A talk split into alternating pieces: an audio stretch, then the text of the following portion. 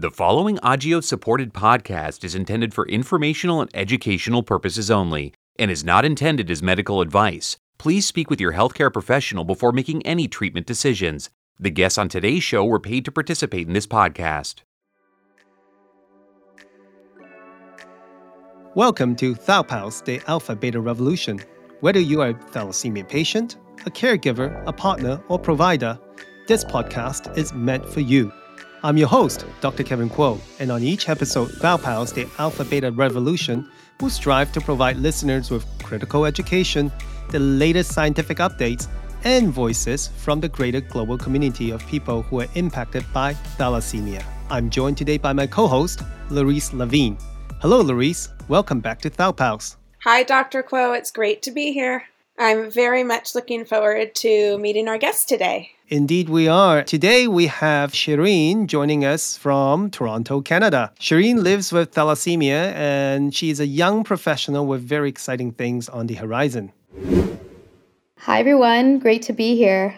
Welcome to Thaupals, Shirin. I'm always excited to meet other people who are touched by thalassemia. Thanks for having me. I look forward to talking a little bit more about my journey. And Dr. Kuo, it's been a pleasure. Thanks for inviting me to join Thal Pals. I was excited to hear that you had a podcast that goes through the very niche thalassemia that we know and love. Well, Shirin, the pleasure is all mine. From what I understand, is that you've been diagnosed with thalassemia all your life, mm-hmm. and you've had transfusions and treatment ever since you were very young. Mm-hmm. Can you tell us about the audience about sort of your early journey with thalassemia? I was actually diagnosed with thalassemia at about five to six months of age, I think my parents they started to see symptoms that I was having, and from what I recall, my mom explained that you know I was looking very pale, I was throwing up. They took me to my pediatrician who had suggested that I be referred to the sick kids hospital, and from there I was diagnosed with thalassemia.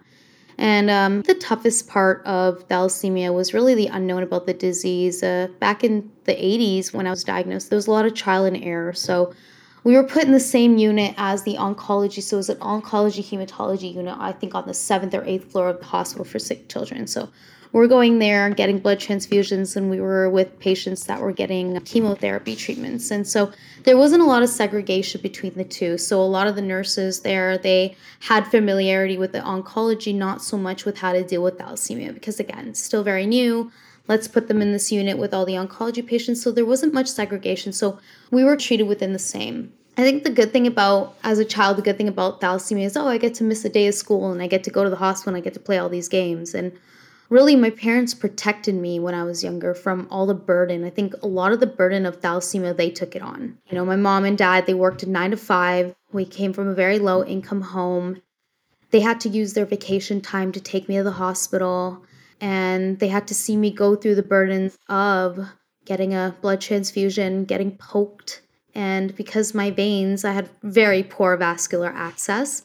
So getting an IV was the hardest thing. I felt like it was the hardest thing. They used to call what they called the vascular access team because I couldn't get it.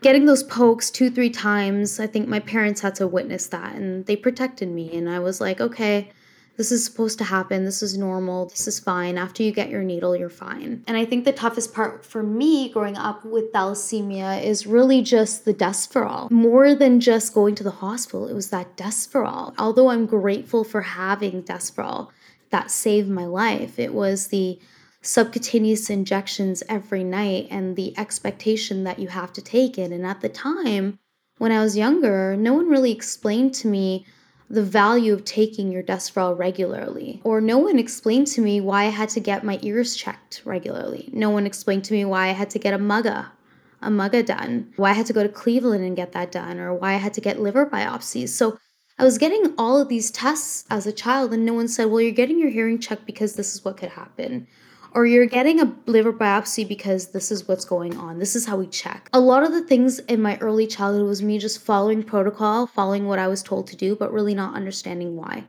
And in hindsight, I think that was the biggest issue that I had because as I began to grow as a woman, I started to realize oh, I'm not getting my period. Why? What's going to happen to me when I'm getting older? No one told me that you may be infertile. No one told me that you may have osteoporosis if you don't do this, that, and the other. And so hindsight is always 2020 and I learned that my early years I had it easier because I just followed protocol because I just I was a yes man in the hospital and I didn't really advocate. And my parents being immigrants didn't know how to advocate for me. So I think it was a challenge and it was more of a challenge for them than for me.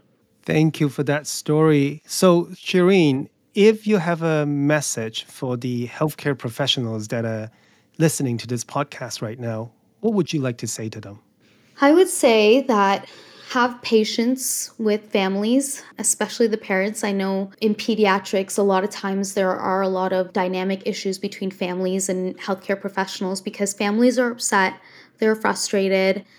Healthcare professionals, they're frustrated with the parents because sometimes, especially my mom, she could be a little bit aggressive. But just to have that compassion, have that empathy, and have that patience, and really give the time to the families to be like, hey, you may not understand what's going on, so let us sit with you and explain it to you. I think one thing that healthcare professionals need to have is the patience and the time. And I know that a lot of times, respectfully, Dr. Kuo, we see doctors, they go in, they say two words, and then they're out they don't want to sit with the patients or maybe they don't have the time if they don't have that time book that time. Schedule that x amount of time to be like we need to explain what's going on with your child. We need to explain how this is going to impact you as a family member. And really that social support. So healthcare professionals be patient be empathetic and be compassionate because the journey is not easy for the parents especially and the child. That's what I would definitely say and give that time to offer that educational piece that is lacking. Thank you, Shirin.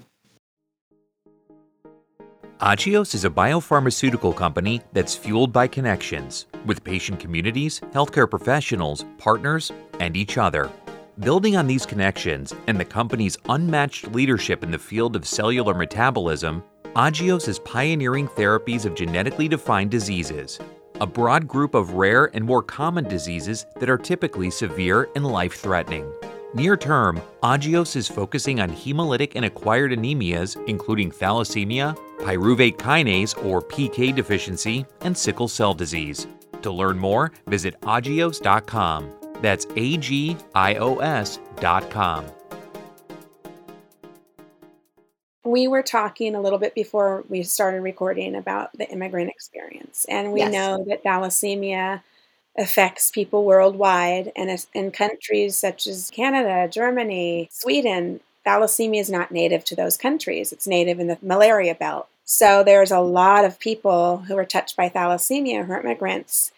As a U.S. citizen, I have I know the native language. I'm in healthcare, and I have a hard time navigating the system. Yeah. So could you talk a little bit about like how that was for your parents who are immigrants yeah. to Canada and how how you think we could make it easier for immigrants dealing with the healthcare system regardless of what country they're in? Absolutely. Well, my mom is a refugee from Uganda and my dad is an immigrant from Tanzania. And both of them, they were not fluent in understanding the language, they were not fluent in understanding the system itself. I think it was hard, especially back in the 80s, because they had only heard about my mom knew she was minor thalassemia, but she never knew the repercussions of what beta thalassemia really could be about. So they knew about it, but they really had no knowledge about it. And again, navigating a system where really not just them, they didn't know the knowledge, but even the hospital, even Sick Kids Hospital, and a lot of the physicians, they were, they were still figuring it out themselves. They were still learning, okay, what is how do we support this disease in our hospital setting? Where do we put these patients? What type of medication is good for them?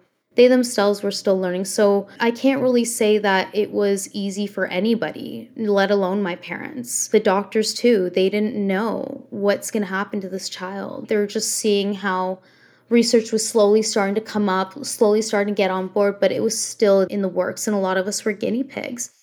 And I think that the challenge again being immigrant parents is that they just they don't understand the language nor do they understand the system. I think what's really important is that for immigrants that come to Canada just to understand the healthcare system overall, not just thalassemia, but just how to navigate the healthcare system. As an immigrant, this is how it is in Canada. And you know what? One thing I do have to give credit to Canada for is that we are so lucky to be in a universal healthcare system where no matter the status or socioeconomic income or whatever your status is in society, you will have that access to that healthcare. My parents being low income, we were still given access to treatment just like anybody who had high income. Am I grateful? Are they grateful? Yes. Was it hard? Yes. And we've come a long way. So I would say today, if immigrants are coming in, just to know that they are blessed with the opportunity to have great healthcare in Canada or America and to just continue to learn about the healthcare system and again, how to access it. That's important. Yes, because here in the US, healthcare is an ongoing debate. We don't yes. have universal healthcare, and something I think that is a right, and not a privilege for every human being. What are, do you think are like the pros and cons of the different systems? I've heard some people in Canada say, "Oh, I can't get an MRI for the next eight months," and I'm like, "Yeah, neither can I since COVID." But I have to argue with my insurance about just about everything. Yeah. So, what do you? Are there myths or perceptions you have of the system?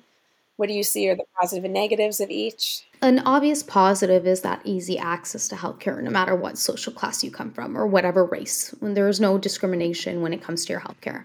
They don't look at who you are and say, we're not going to give her healthcare because of this, that, and the other.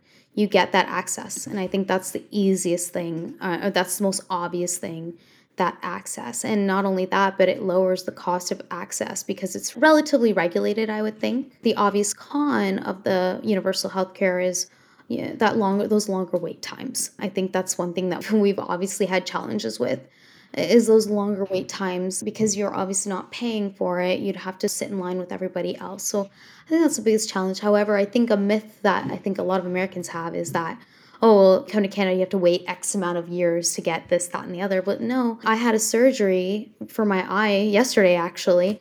And to get onto the wait list was not more than six months to get the care that I needed. And another myth is well, because it's universal, you come into the hospital, it's a poor system, the quality of care is poor, that this is poor. We have renowned hospitals, world renowned hospitals like Kids Sick Kids, like Toronto General. Their research center is tip top. And that's all coming from our universal health care. That's all coming from our tax dollars, if you will. And we're still getting pretty good health care here. I walked into Mount Sinai Hospital I went for my surgery. From the minute I walked in, I got the best care. Hi, how are you? What can we do for you? This is how we're going to support you today. And they checked in on me through and through. And I was like, wow, this is the best care I've ever received. And it was in a universal healthcare where they didn't have to provide that quality care and they did it. So I think really what one thing that I think Canada is finally coming to terms with is that just because we have universal healthcare does not mean that quality has to be impacted. You can get the best of both worlds. And I think if Canada continues to strive for that, we'll have the best healthcare ever. But genuinely, if you ask me, the wait times is probably the con, but the pro is that I can be anyone who I want to be and I still get that healthcare. Well, that's amazing. And I'm grateful for you that you have the access and the care that you need. I look at where my parents, when they were in Africa, they knew of a little boy who was diagnosed with beta thalassemia, and he lived in the suburbs of of, uh, of Tanzania, and he passed away. He passed away because they didn't know how to manage it. They didn't have the treatment for it, and they didn't know what to do with him. So he just he passed away, and so I look at it and I'm like, yeah, sure, I had ups and downs at Sick Kids Hospital, but if you ask me to compare it to any other parts like India, like Pakistan, like Africa, where they are struggling, I am the luckiest person in the world. And I don't, I would never ever take my healthcare for granted. And I would always want to make sure that these, like I said, these immigrants coming in and sitting on the board of directors for the Thalassemia Foundation of Canada, my goal is to really extend to these immigrant families, to offer resources, to offer that education, to support them and if I can extend even beyond to India, to Pakistan, to Africa, that knowledge that, hey, support is there, keep advocating for their system, their governments to support them through and through. I think that would be very important because we're really lucky. I agree. And I feel like as a person with thalassemia in the US, I'm no more deserving than that struggling patient in Nepal or Pakistan who can't even get safe blood. And it, there's nothing that bothers me more as a patient that every patient doesn't have our access. So I completely understand what you're saying. Dr. Kuo, I'm curious, like, what about practicing medicine for you in Canada? Well, it's hard for me to compare to other systems because, other than the Canadian system, the other system that I practiced in was the system in the United Kingdom, mm-hmm. which, as many of you know, also has a socialized healthcare system. NHS. Yes, exactly. The England NHS. So while I was there, it was really no different than how it was here in Canada. It would be difficult for me to say compare to other systems like in the US, for example. But I mean, there's challenges, right, with every system. I mean, let, us just put it this way there's no uh, God in a paradise. I mean, certainly I'm very thankful that we're in a system where I can offer care to you, for example, mm-hmm. Shirin Mm-hmm. where I do not have to consider what insurance you have or whether you are going to the proper HMO or anything like that. But again, you know, we have our challenges, we have our bureaucracies that we have to contend yeah. with, the mountains of paperwork that you have to do. Mm. And speaking of paperwork, I'm sure that is also a challenge in your day to day job as well, isn't it? Yeah. When I was working as a field case manager for a company, um, we dealt with a lot of paperwork because we I dealt with insurance companies when patients they don't have access to certain drugs or those drugs they're not covered by the healthcare system.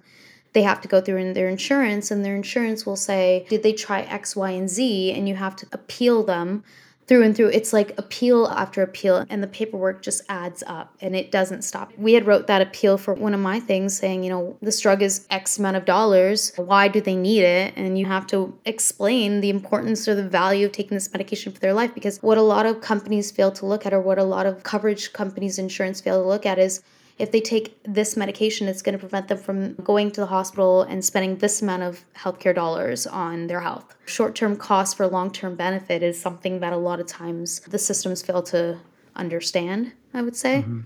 So, yeah, I know the burden of paperwork, and I also know the burden of having patience with the paperwork. And one thing I admire the most about being a nurse is that I'm able to see what it's like to be on one side and be on the patient side. So, I get to be on both sides and see look, as a nurse, they have the burden of bringing home a lot of the stress and they have the burden of dealing with a lot of patient stress.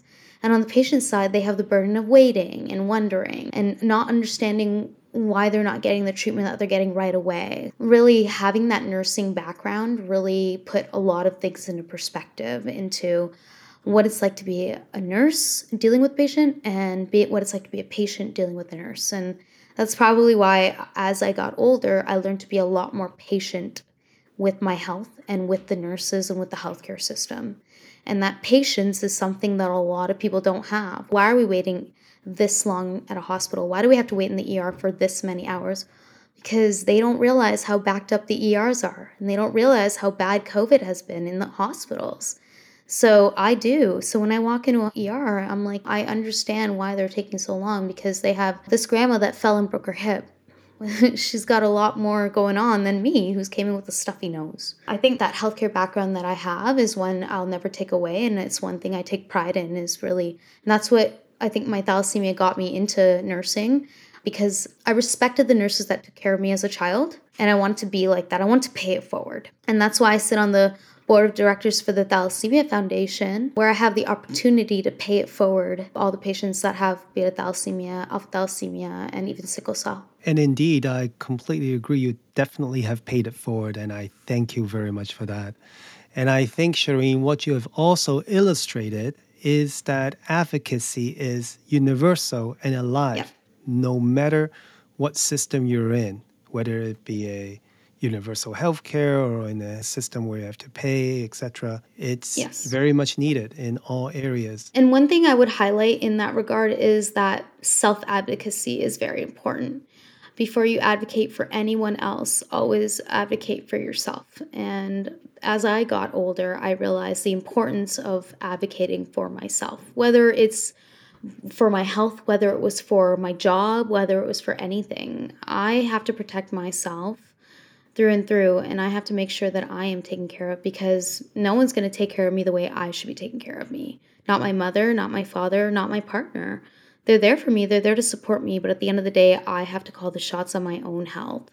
So, what I've learned being in the system, being in Canada, being in the multiple jobs that I've had is that what's going to be best for me I'm going to make sure that I look out for myself and at the same time make sure that I'm not burdening anyone or hurting anyone along that process.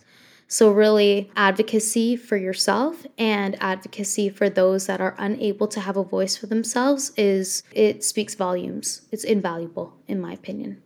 I feel like we can almost turn what you just said into adage, meaning, seriously, meaning advocacy starts from oneself. Yep. Yeah, it starts from the individual. Yeah, absolutely. I think to make the world a better place, whether it's through research, whether it's through science, whether it's through technology, we undervalue the benefits of research. We undervalue the benefits of technology. People see technology as a war on humans. Absolutely not. I think it's the greatest thing to happen to us. Without that research, without that technology, without making those positive changes, we wouldn't have the health that we have today. Like for me, I have this oral chelator that I never thought I would have in a million years. So I thought I was going to get Desferal for the rest of my life. And I was like, God, I can't do Desferal forever.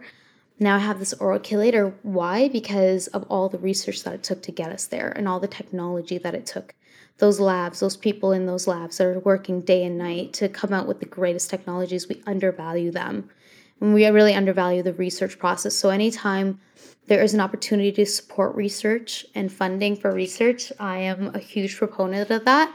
I think that is the way to get to where we are today. If they didn't put in that research in the funding for the research back in the 80s, we wouldn't have had research and where we are today with the oral chelators that we have for the thalassemia. And I know, Dr. Kuo, you're a big guy on the research as well. So I really want to thank you for being part of that. It really has been a game changer and a life changer. And if I can really extend my gratitude towards what you've done, it's really, uh, again, it's invaluable. I just wanted to ask you, going back a little ways, you mentioned you were at Sick Kids and then you transitioned. And that's a huge part of advocating. You learn advocacy, but you had tied in advocacy with transition.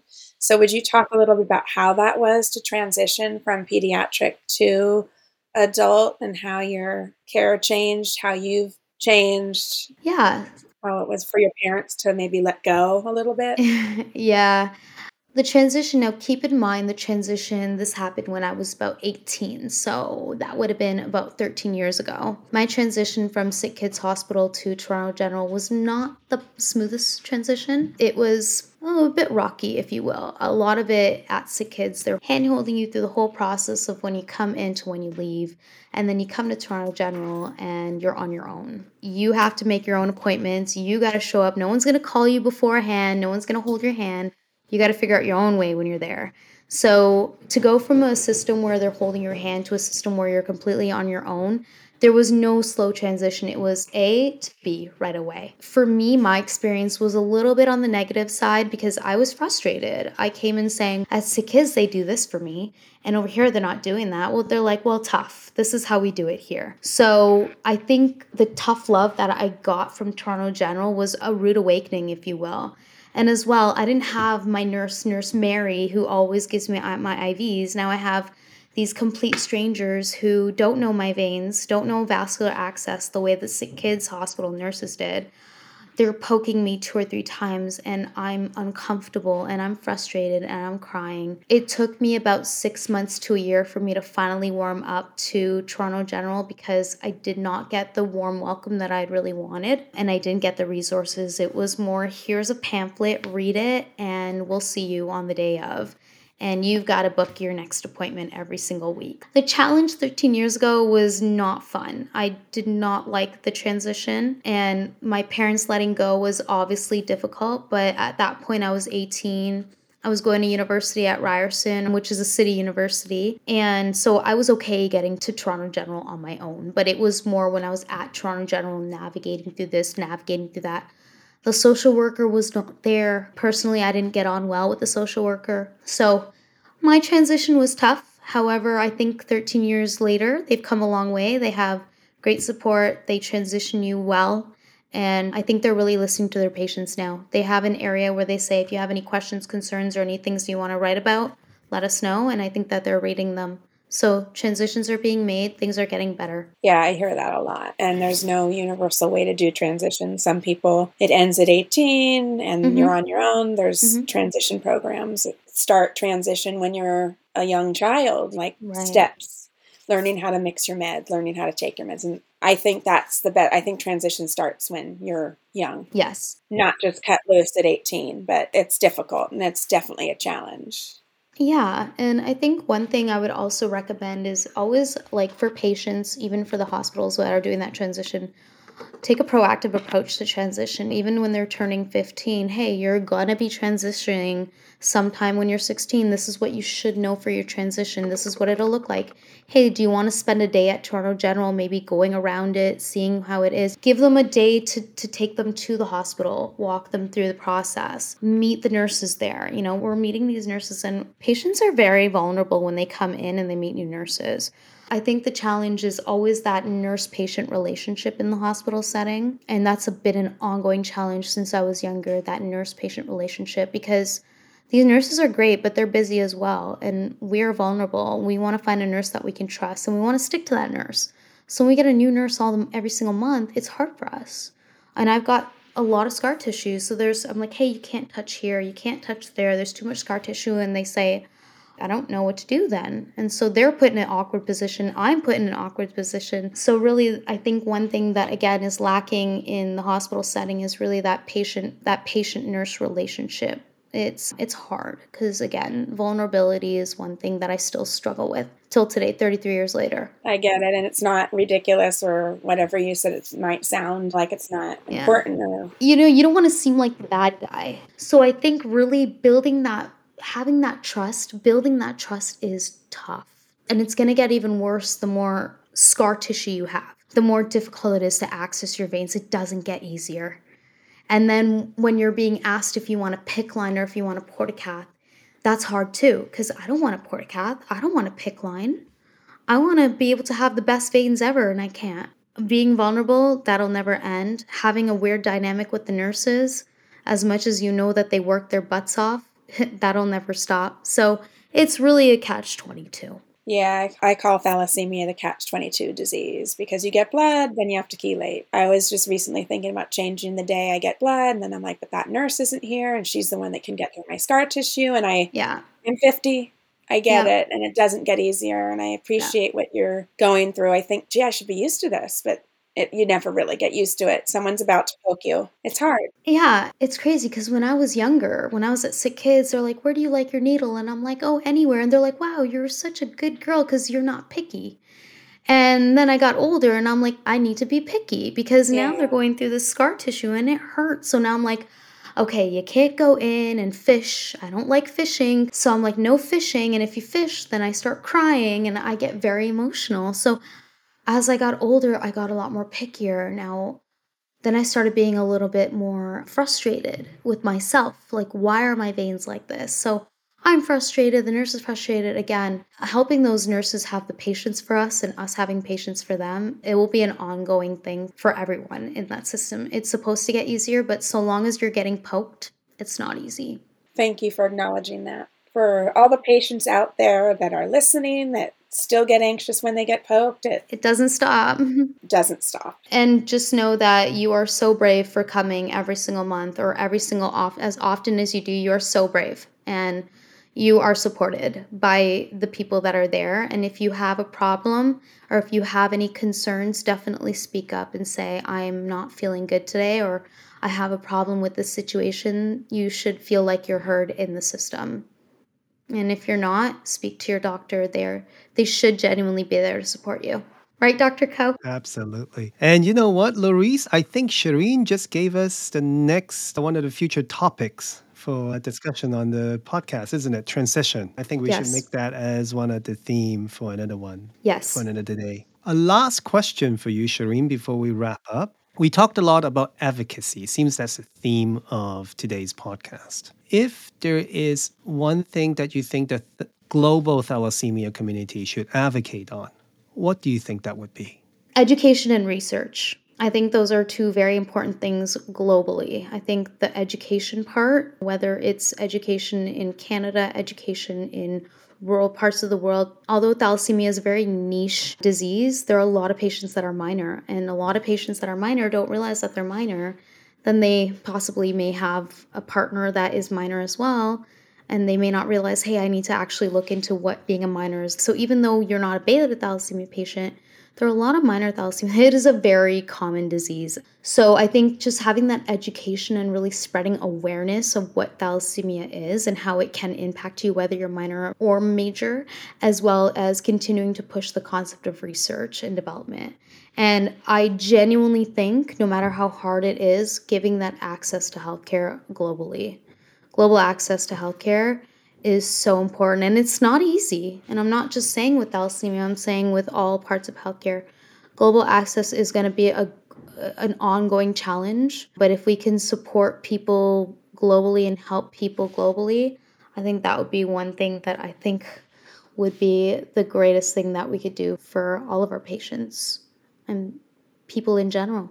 Thank you for that, Shirin. And Shirin, I want to thank you for joining us today. And Laurice, thank you for co hosting. Always an honor. And Shirin, it was magnificent to be able to talk to you. And I look forward to keeping in touch. It's been an absolute pleasure to be on the podcast with the two of you. And if anybody does need resources or they do need those supports, the foundations, whether it's Cooley's Anemia Foundation, whether it's the Thalassemia Foundation, they have those resources readily available for you the importance of accessing those are, again, they're invaluable. So go for it. That's all for today's episode. Again, I'm your host, Dr. Kevin Kuo.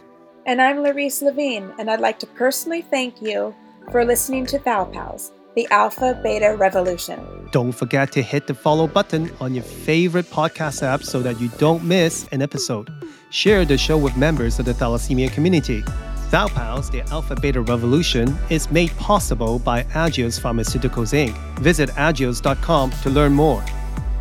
Thanks for listening.